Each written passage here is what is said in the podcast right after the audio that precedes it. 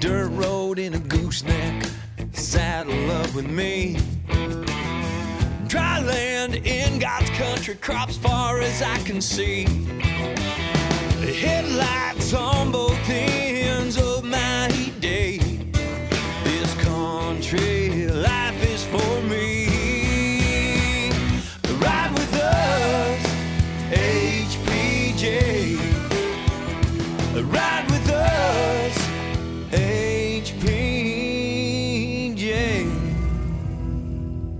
Welcome, folks, to HPJ Talk, the podcast from High Plains Journal, bringing the ag news and commentary of the week to you. I'm Jennifer M. Latzke, and I'm riding solo again this week because Kayleen is still on vacation. I sure hope she and the kiddos are enjoying a lot of really great time with the family and the dogs and everybody back at the ranch. But before Kayleen left, we had a good talk about our cover story this week Decades Past Give Insight into the Future. In it, Kayleen took a good look at the stories and highlights of the past 70 years of High Plains Journal publication here on the Plains, and we talk about those and more. Now, elsewhere in this issue, we have web editor Shauna Rumbaugh offering us a review of the stories that topped readers' lists in 2019. On page 8 and 9, field editor Lacey Newlin writes about the recent hemp conversations at the Amarillo Farm Show, which is brought to growers by the Texas Hemp Growers Association. Hemp fiber production may be a viable opportunity in dryland in West Texas, say some researchers. You can catch up with those stories, commentary, and more online anytime at www.hpj.com. And if you're in the area, you might have a chance to listen to our friends on KFRM Radio Monday, January 6th at 2:30 p.m. for an interview I did with Dwayne Tays for his show On the Front Porch. Thanks for the invite, Dwayne. Now, before I leave you all to dose up with some cold medication and take a long deserved nap, we want to remind you that if you have a comment or a thought, go ahead and drop us a line at hpjtalk at hpj.com and let us know.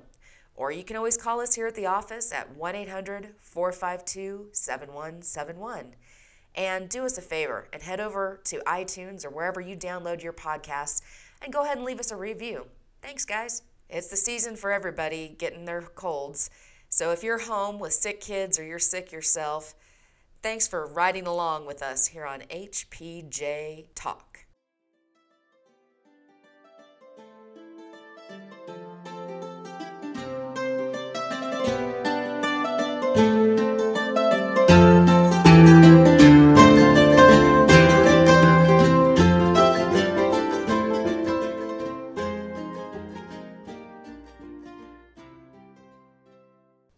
Week's issue, Kayleen brings us a story Decades Past Give Insight into the Future. This one is pretty much a, a really fun story, Kayleen, because you um, and I, back in what 2014. 2014, we, we worked together with the rest of the staff on our 65th anniversary, and we started seeing some really cool stories and things from the last 70 some odd years of High Plains Journal. And you, since we're going into 2020, you brought it around today of where have we been in the last seven decades of agriculture out here in western Kansas and, and the High Plains. Talk to us about how did this idea really, how did you form this idea and uh, what did you want to convey with, with this story to our readers? Well, actually, David suggested a story kind of looking back on the different decades. And so that prompted me to pull out our 65th anniversary issue and look and see what we had done in there and what, what we had talked about. And for Jenny and I, we went down to the Kansas Heritage Center. I was kind of cool to be able to go through the microfilm and look and see what they were putting in the paper all those years ago. And, you know, seeing some of the stuff that I remember as a kid mm-hmm. looking at the journal. When I looked back at that old issue, I got to thinking, you know, what were they writing about? Mm-hmm. I thought maybe we should include some of the the stories, you know, the headline and some quotes and who they were talking to and who actually wrote the story back in 1950 or whatever. And so I got to digging through the the microfilm at the Heritage Center and found a couple stories from each decade and you know, and hopefully we can use some of the artwork for that. And I actually went up in the attic and, and dug around and found some old art and it was kind of cool to to see where where we've come from. A lot of people don't understand that High Plains Journal itself began in 47. No, January. The first edition was printed January 6, 1949. 49. I don't know why I have 47 in my brain. so, not a lot of people understand that High Plains Journal started in 49, but before that, it had a whole life of its own way back to the times of the Cowboys. Yeah. 1883, it started some form or fashion. There was the Dodge City Democrat, the Journal Democrat, and the Dodge City, Kansas Journal, and it slowly tradi- or transitioned from those public daily publications. I, I assume they were daily to a weekly ag publication. And even the first issue of the of 1949 had a baby on the cover because it was still kind of a a local paper. It really, it really had a local fla- uh, feel to it. You know, back then, the only agricultural magazines came out of the I states. There really wasn't anything that targeted farmers and ranchers in western Kansas. And let's just say, farming's different out here. Yes. It's always had its challenges and its ups and downs. What um, you, you saw in 1950 in the news, you found a, a front page story that announced plans for expansion of a sorghum plant at Dodge City. Talk to us about that. Um, what were they thinking in 1950 about that? Well, they obviously recognized the um, need for a plant like this, need to process this grain that was coming out of the area. And at the time, they used sorghum for adhesives. They used the grit for dog food. Um, brewers used uh, flake grits. There was tapioca substitutes, and it was a modified flour. They used it in other various uh, food products.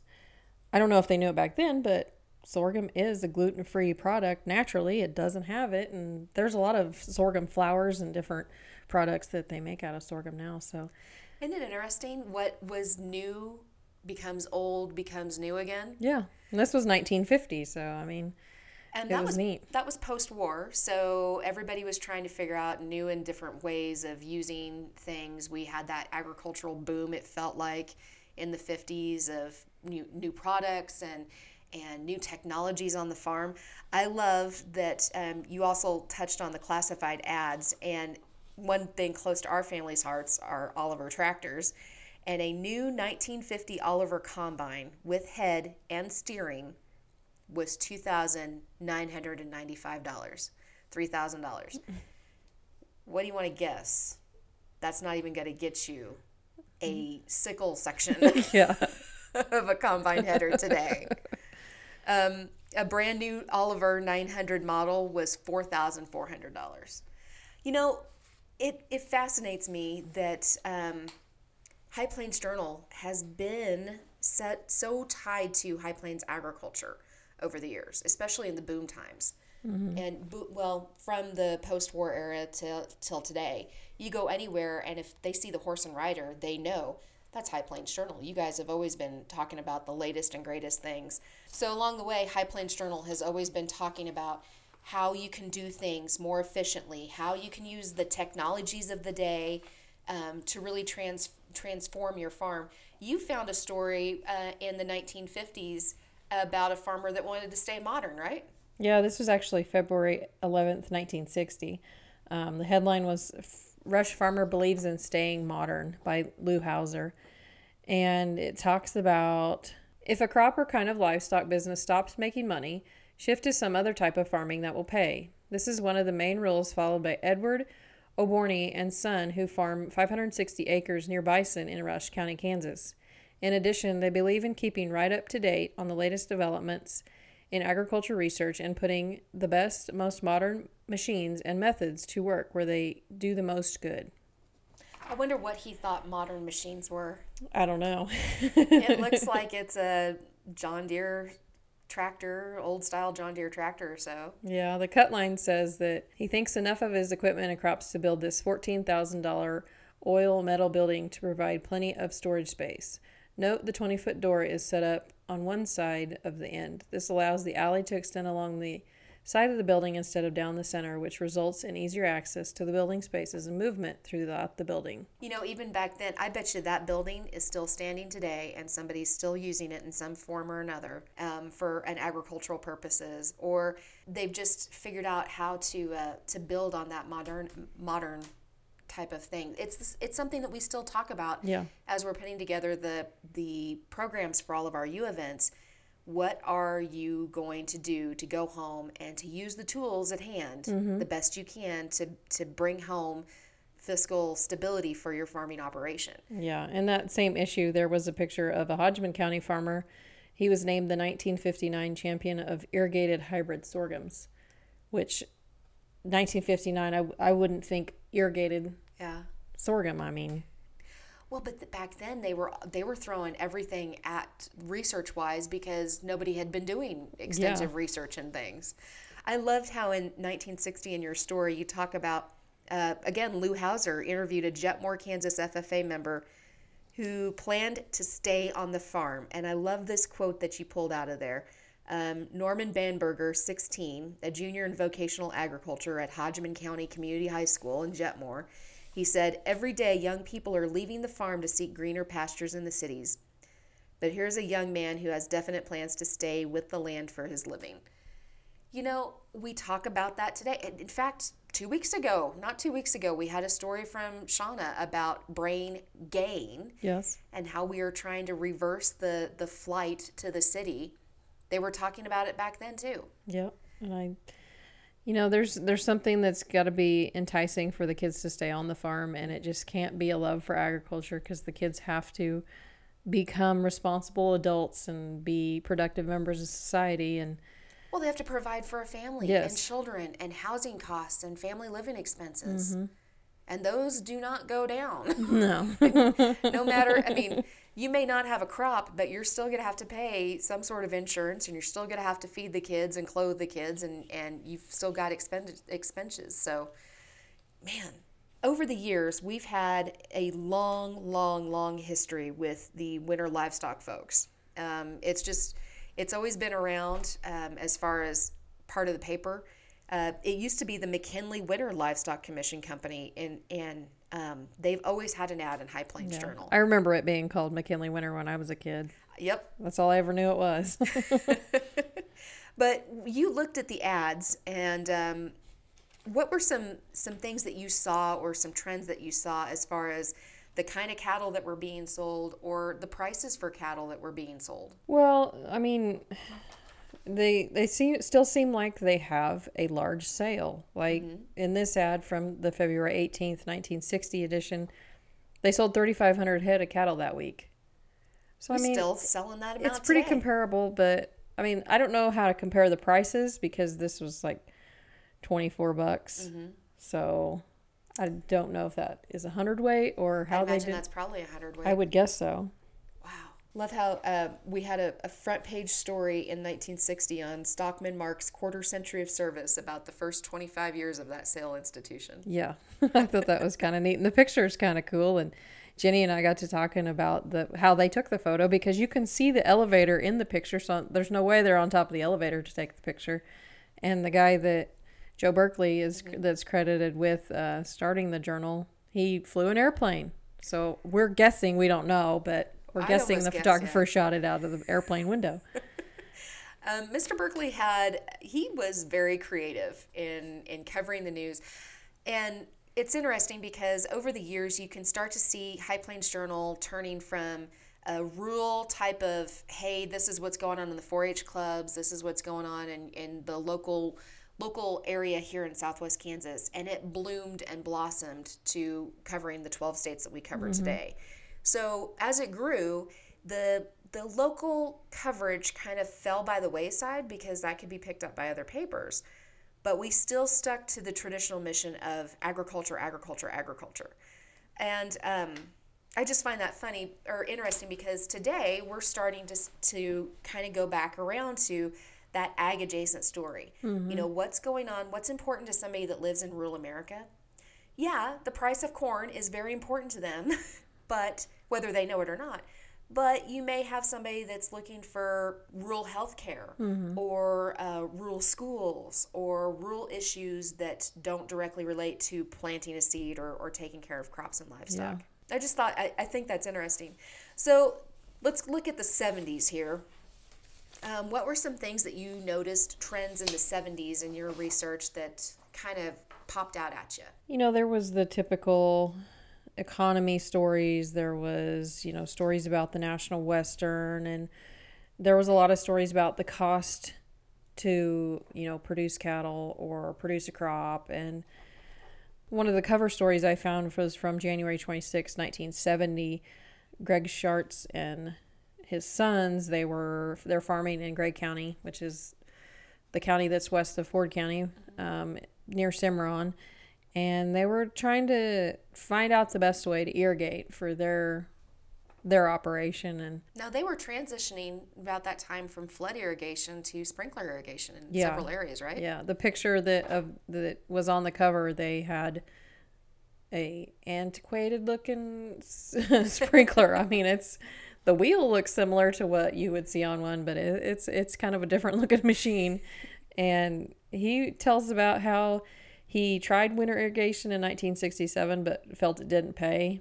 And he thinks that the sprinkler irrigation is best on the sandy soil which west of here near the arkansas river it's pretty sandy where the Schartz's farm. So I wonder what those people back then, if we could, sh- if we could push them into the future into 2020, and show them the irrigation technologies we have today, like the Dragon Line mm-hmm. and how we have variable rate applications Yeah. and and the technologies today. I just wonder if they ever imagined that back then. I don't know. It might blow their minds. You know the the infrared maps that they can produce. Those things kind of show mm-hmm. you where where stuff's not working, and they just they blow my mind. you know, I look back at my dad who, you know, started farming with his dad in the late 50s, early 60s, farmed through the 70s, 80s, and 90s. Back then, the, the research guys at, at, K State Research and Extension and the Extension Service, those research projects were very rudimentary, mm-hmm. really. It was just trying to quantify what are good seeding rates and, and tell them what are good seeding rates for this ground mm-hmm. things like how much water should you apply and how you should apply it and how to to get the most healthy calves to the sale barn. I mean, they weren't even thinking about back then branding was a big technology. but then we started seeing animal health and and that sort of thing. So that brings us up to the 80s and of course the 80s were a really tough time for everybody. What did High Plains Journal have to say in the 1980s for the farmer and rancher readers? You know, there was stories that using those different technologies where if they implement it the right way, it could start to pay off. And, you know, things like reducing your feed costs and like this one in December of 1980, dairy runs on a good feed supply. And we all know a dairy, they have to have the best feed and forages to um, feed those those cows to produce the best milk. And this story was by Bob Keating, and he interviewed Floyd Benton. And in this story, uh, Floyd Benton says he almost got out of the dairy business three years ago. He kept a third of his herd, and he now feels it's one of the wisest decisions he ever made in over 30 years of farming. Wow. You know, we are doing those same stories today. I mean, it's not been it. We've we've seen decreasing prices in the last six years, mm-hmm. and we had record record highs in 2012 and 13 that that nobody ever would have imagined that they would ever see, and we're coming back to the equilibrium of this is kind of the normal is is these prices. You know, it seems like they're really really low, but it's kind of the normal. Yeah. But no matter what the decade, as long as you're the low cost to produce, because you have to take whatever price you get, you are going to make it in the end. It amazes me that we're still trying to remind producers that, hey, as long as you're mindful of your costs and your inputs and you can quantify everything that goes into that that business, you're going to come out okay in the end. Yeah. And, you know, I found another story in January of 1980. Uh, one of the headlines embargo effect could result in $7 billion trade loss. Yep. And on the very next page is door of trade is open between China and US. Yeah. And yesterday they signed, or not yesterday, but they signed part of the We didn't sign it. It got passed. Passed. That's what I meant. It got passed through the House. It's been passed by the Senate and the House, and so now it should go on to President Trump's desk. Uh, USMCA should be signed by President Trump here shortly. That trade thing is a, it- it started being a key and critical component of agricultural um, production as part of creating markets back in the 50s. Um, the per- precursor to U.S. Wheat Associates, for example, they started going to Japan and um, China and places like that to make sure that there were markets, to open up markets for production because we know um, historically farmers in the United States will outproduce anybody else. We've got tremendous land assets, we've got tremendous resources, and we've got really, really smart people that can improve the output that we have. Our yields continue to rise and rise and rise, but you got to have some place to go with them.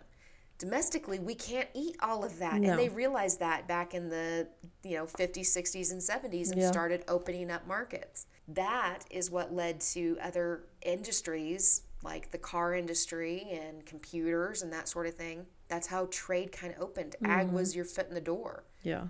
Or at least that's how it was told to me. Well, and you know, the checkoff started in the 80s and they there was a speaker I listened to recently that said, you know, beef producers back in the 80s were giving consumers what they had. They weren't giving consumers what they wanted. And I think, you it know, was a take it or leave it. take it or leave it is the way he explained it and i have to agree with him because now producers are opening their eyes and opening their ears. There's grass-fed beef. There's all kinds of niche markets that these producers are getting into that will help save the farm some in mm-hmm. some instances. You kind of have to decide each farmer has to decide for themselves. Am i going to just produce and sell it as a commodity with all the other commodities or am i going to market myself and my production as something special mm-hmm.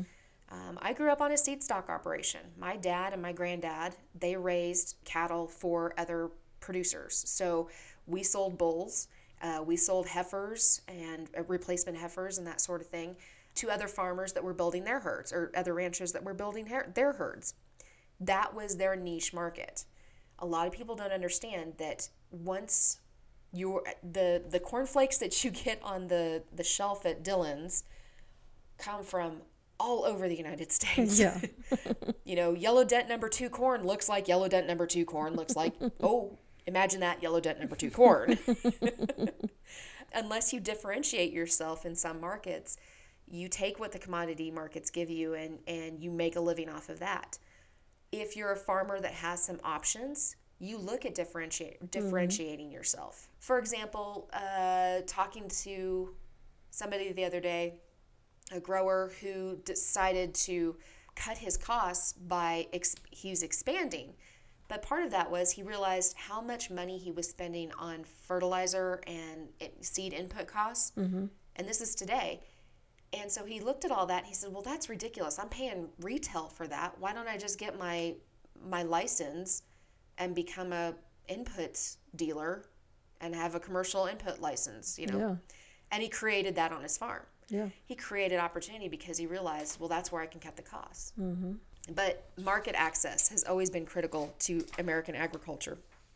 It doesn't matter if it's the USMCA in 2019 or if it's visiting China for the first time in 1970. I want to go back to 1970 and 80, though. I, I see in here 13,000 people were at the National Farmers Organization National Meet. And I have to say, my parents were at that meet. My sister and brother, or my sister was there. My parents were members of the National Farmers Organization way back when, when they were young. They were a young couple, and um, not a lot of people understand. But NFO, as my dad tried to explain it to me, he was he said it it was it was a way of farmers to try to organize, kind of like labor was organizing, and say, you know what, you need to pay the farmer more for their their um, product, and you need to to respect the farmer and their decisions. And but you see that kind of in today's farmers on Twitter. I don't know if you watch ag Twitter at all, Kayleen. We've we've talked about this before, but I lurk on ag Twitter a lot you see farmers that want to be thanked and, and you see them talking about ways that they can get more value for, for their production because they are carrying all of the the risk mother nature doesn't smile on them they're out big time I, I just find it fascinating that yesterday's NFO members are today's ag Twitter people. That is kind of neat. yeah. Well, now what else did you did you see in the 1980s? Oh, Chicago Tr- Board of Trade added cotton trading. Huh. Yeah. It was kind of neat to just go through and look at the headlines, uh, some of the headlines from the stories that I pulled in 1960. Uh, ground sprayers used for sagebrush range. Uh, indemnity promised by Askew for sales. Doors open between China and the U.S. NOG takes action to protect wheat prices. Predicted recession fails to materialize in Kansas. Just in Kansas. And I'm assuming that's because of agriculture? Uh, yeah. Um, agriculture has always been one of those things. As long as you can, as long as you've got um, farming in your portfolio, you should be safe because people have to eat. Yes, everybody has Everybody to has eat. to eat. Well, now let's look at the 1990s. This is getting into more of our more recent memory, um, maybe less recent for some of our millennial listeners, but um, what were the big things in the 90s? And what's fascinating to me is back then I should have been a more active reader of the High Plains Journal and paying attention, but I was in high school and college, and it just, you know, that sort of thing didn't really stick in my mind so much. So, what were the the stories of the '90s that stuck out to readers of High Plains Journal? Well, some of the issues I pulled in 1990, some of the headlines. Um, there was one talking about the NOG convention. Uh, soybeans far- soybean farmers are seeking EC action regarding subsidies. Biodegradable plastic is not a menace. Food prices are not high, farm spokesman insists. Meat production matches uh, 1988 level. Soybeans have an identity problem. Wheat standard remarks sought. Wheat value, wheat market value is high despite low market share. Um, a lot of those things Yeah. just v- varied throughout the decade. It fascinates me because in the '90s were the releases of the first biotech soybeans, and the first biotech crops. Um, we had BT corn that came out and was a tremendous game changer. You have to think the biggest part of producing agriculture is competing with weeds and pests for the crop that you're trying to grow. Anybody that's ever had to garden and had to battle squash bugs or something stupid that's eaten their crops, magnify that 3,000 to 5 million times, okay? And that's what a farmer has to deal with in order to get any crop to take to town. And so when technology like a BT trait that was inside the the corn itself, when that came about, instead of spraying BT on top of the corn to take care of the pest problem, you could grow the corn with that BT in it already and everybody was okay. Yeah. It was a game changer. When Roundup came on the market, I remember going to some of the, the conferences and seeing, you know, Roundup this and Roundup ra- that and Roundup, Roundup, Roundup. And I just, I asked my dad, it's just another weed killer, right? He's like, well, no, not so much, honey. it wasn't until I was much older that I realized the ability to spray over the top of your crop that was actually growing in the field and kill targeted weeds mm-hmm. that was a game changer. Instead of farmers and ranchers like my dad, it used to be when I was a kid, I didn't see my dad that much in the summertime because he was always in the field doing some field activity or another. Going back and forth, as my mom would say. there was cultivating, there was, um, you know, you're going through, in some parts of the world, hand hoe crews were a big thing. And I remember rogue crews, rogue crews that would come through and get the weeds out of the Milo fields Yeah. around here when I was a kid. Or we would have to go out there. Uh-huh. And let me tell you, that's hard, hard work. And it's back-breaking work. Yeah. There's a reason why old farmers in the 70s looked like old farmers. Yeah. And they may have been 30 years old. I mean, it agriculture used to wear on a body. Mm-hmm. Now, with the technologies we have, my friends get to take vacations with their families. I've got friends in farming that ac- actually watch their children's ball games in the summertime, and they never saw their dad from sun up to sundown when they themselves were farm Yep. kids. That's what those technologies did. They changed the fabric of the farming family and and gave us some time to to be family members. So that's the 90s. The 2000s are a little bit more recent and a little bit more memorable. Yeah, there was a story that I found from 2000, which was kind of a task because the the uh, Heritage Center didn't have the microfilm for that that decade, and I found some old archived CDs that I couldn't open on my computer, but somebody else managed to open them. And then there was a question of where the actual hard copies were around the building. So 14 different texts later, we, We found, found. them. You know, that's always a sinking pit in the stomach is oh, what do you mean we lost a decade? we found them. we found them. Thank you. And one of the issues that I found was from June 5th of 2000. It was a story about, or it was a story by Holly Martin. She wrote the cover story about a California dairyman who had re- relocated to Oklahoma. Uh, in her story, Good Situation Draws Dairyman to Oklahoma, she spoke with Brad Mac- Macchiato about why he, he and his family made the change from California to Tillman County, Oklahoma. Wow. It was something to see big dairies Yeah. in California. You saw them in California, Pennsylvania, Wisconsin, Idaho, big, big, big dairies. Um, because it was easier to it's easier in a dairy to have larger number of cows and and that way you can plan on always having some milk Yeah. you know there's always milk coming in Yeah. Well, and this uh, Brad had told Holly that there was 300,000 cows in his county in California. There was 90,000 cows in the whole state of Oklahoma in the dairy industry at that time in 2000. And those were smaller dairies um, probably Yeah. herds of what less than a thousand I would guess so, Yeah. yeah. And he was hoping to take advantage of higher milk prices and lower feed costs. And in turn, he was able to help the local community that he had moved to. I mean, he was buying his products there. He was using the implement dealers for the parts stores, the hardware stores, the lumber store, even the local grocery store benefited from them bringing their dairy to that county and the employee employees that came to the dairy. You know, one of the things that I discovered when I first started working at the Journal in the 2000s and we started seeing these dairies come in, a lot of it was they were just getting so pushed out by the cities around them, you know, taking up their land. So you saw these cities growing and growing and growing and growing and expanding in California and places like that because people want to move there. It's lovely weather, et cetera, et cetera.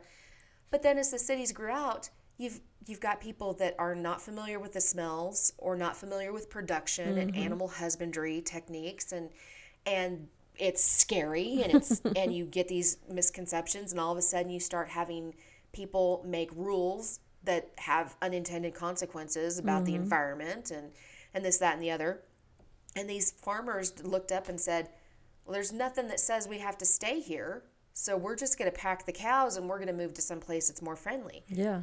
States like Oklahoma, New Texas, Mexico. New Mexico, Kansas, Colorado, those states became more friendly to larger dairies Mm-hmm. because and larger animal operations because they saw the value in the jobs and the the growth in their communities Yep.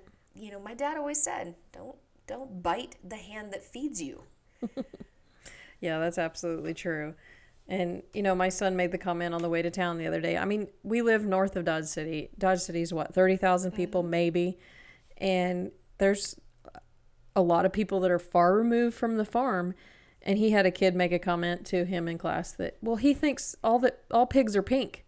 I'm like, you know, that's probably all he's ever seen. He's probably never seen a Duroc like what you had for 4-H or a Hamp like you had for 4-H. So uh, I told him, I was like, just let him think what he wants to think, but tell him, you know, there are other colors. And so maybe it takes a nine year, eight year old, almost nine year old to get the story out there sometimes. You know, it we have to make that connection to our our city neighbors. I've heard the phrase "cityots" on on ag Twitter. I don't like that phrase. I don't either. And here here's why. Logically, it makes zero sense. These are the people that are going to be consuming our products. These are also the people that have more voting power than 2% of us that are on the land producing the ag- the agricultural products. So you need to make them your allies. Part of why we do this broadcast or this podcast is to try to explain what we see out here in agriculture. And that's why we ask for comments and questions and things.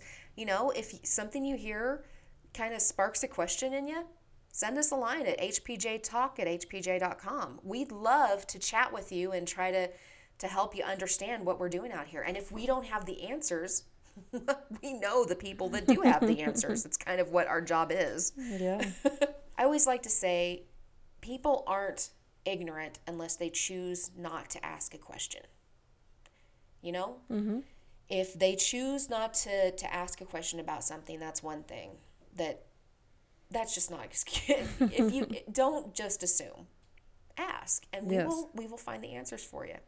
I think you saw in the 2000s a rise in that in that changeover in that attitude of the farmer was always that trusted person of you know they're just down the road and it's mom and pop and you know of course they're doing good things they're good hard working scra- hard scrabble people mm-hmm. it was about the 2000s that people started distrusting farmers for Yeah. lack of a better phrase the bigger farmers started getting bigger and the little guys got kind of squished out and my dad quit farming in 2003 so that's kind of the same feeling i had about agriculture at that time that the big guys are just going to continue to get bigger and bigger and bigger and to some degree that's happened but i think you know there's still the little guys out there that are trying to do what they're doing and improve the the industry I think what you saw is the bigger guys were going, like we said, they're going back towards the commodity production. yeah Whereas the smaller guys are looking at making their market, um, their name is in their market, their niche.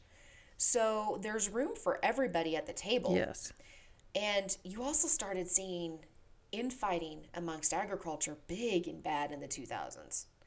Um, you know, whether it was the livestock guys against the crop guys or the crop guys against this and that and the other. Rah, rah, rah.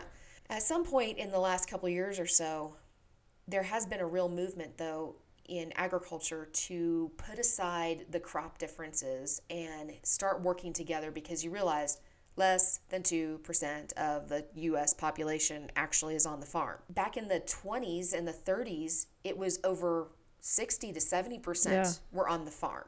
And you had big giant voting blocks that could protect your your interests in farming, whether that was in the environmental rules and regulations or tax reg- rules and regulations. 2000s were when it kind of started changing. uh, what else did you find in the, in the 2010s here lately? Oh, I noticed you had an atrazine story atrazine. yeah, atrazine was kind of fun because, um, you know, people started. Atrazine's been around since 1958. A use, it is a useful, useful product. They were the- trying to change the regulations back then and how people, how farmers used it. To an extent, it still comes up Yeah. time and time again. Um, it's one of those boogeymans that um, the EPA and, and environmental groups keep coming after time and time again. What do you think, after looking at all of this and knowing what you know, what do you think 2020 and the 2020s are going to hold for agriculture? What do you see? What do you what do you hope? I hope production agriculture gets to continue. I mean, I hope that legislators and different interest groups don't try to squash us out. We are here to provide a safe and sustainable product for everybody. I mean, you have to eat, you have to have clothing, you have to have food. I mean, it's the simple things that you have to have to survive. Every dollar that circulates started in the ground. Every single dollar. You think about it. It doesn't matter if it's a crop or a cow going to market or oil and gas. Every single dollar that circulates gets its start from the ground because the farmer takes that, that product and sells it and uses that money in the community and that community uses that money in that community and, mm-hmm. and beyond. So America has these huge resources, this huge net vast natural resource of land that we take for granted. Oh, yeah. I've been in some parts where people don't even have yards. I've places where they don't they don't have room for yards. It is literally a house on top of a house on top of a house. And we take it for granted that you can drive for 45 minutes and see three houses Yeah. and there's production on all of that land. Mm-hmm. whereas people would kill for a garden plot in some countries. Yep. That is our strength. Agriculture is our strength of the United States. If I, I'm like you, I would, if I had a, a crystal ball, I'd like to see agriculture coming back and swinging the pendulum back to reconnecting with the consumer, listening to the consumer, maybe trying to communicate with the consumer about what exactly are we doing out here. And those people are four generations now removed from the farm. There hasn't been a farmer in their family since the 1970s or the 1960s Yep. or the 80s. So I think what I hope for the future of, agri- uh, of agriculture in the High Plains is we continue to use the resources at our, at our disposal and we continue to look towards um, the new technologies, the new education, the new crops that are coming out and, and, and making it go in our High Plains. We didn't talk about the big crops in, in the original part of the High Plains Journal or the original timeline. It was yeah, sugar beets and Wheat. and wheat, sugar beets and wheat and potatoes yeah. were huge, huge in western Kansas. Now, with the rise of, of more feedlots, we had the rise of more corn, which brought us more irrigation. Uh, wheat has always been there in some shape or form. It used to be we were the bread basket for the world, and now wheat is more is it's still a food crop, but it's more used as a rotation Yeah. device to give the land a little bit of break between corn crops, this, that, and the other. Um, so things are always changing, but we're seeing things like canola, cotton being produced in Kansas. Uh, we're seeing more sesame and guar and Industrial hemp. industrial hemp. There's always room for change. It's always evolving, and that's what I that's what I love about this industry. That's what I love about writing for High Plains Journal. Yeah, and it was really neat looking back on all these decades and seeing how stuff that was new and fantastic back then is new and can be new and fantastic today too. I mean, it all comes around. It seems like it's a big circle of production for agriculture. Well, I'm just so tickled that you went to the time and the trouble to look everything up. I myself am going to be looking for this story in the issue of High Plains Journal and the uh, the December 30th issue of High Plains Journal. Yep, last issue of the year. Last issue of the year, last issue of the 2010s. Yeah. It's going to be 2020. I was talking with my son the other day and he was asking about 1990 or something. I don't remember what it was about. but- Ancient history. Yeah. and I made the comment I was like, when I was your age, when I was eight, 2020 seemed like a long time away. It did. And he, he's never experienced a year that started with 19. Well, here is hoping that 2020 and the 2020s are just are good for agriculture and good for listeners of HPJ Talk. Thanks for um, for sharing this with us, Kylene. And like I said, you can see that online anytime at www.hpj.com.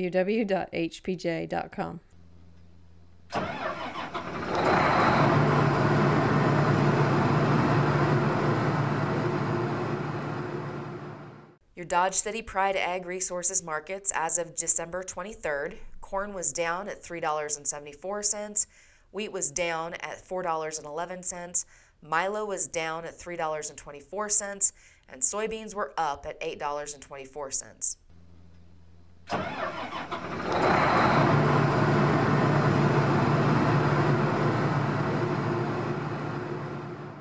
Be sure to watch for next week's issue of High Plains Journal in your mailboxes January 6th with a story on cattle genetics from our copy editor Jennifer Thuer.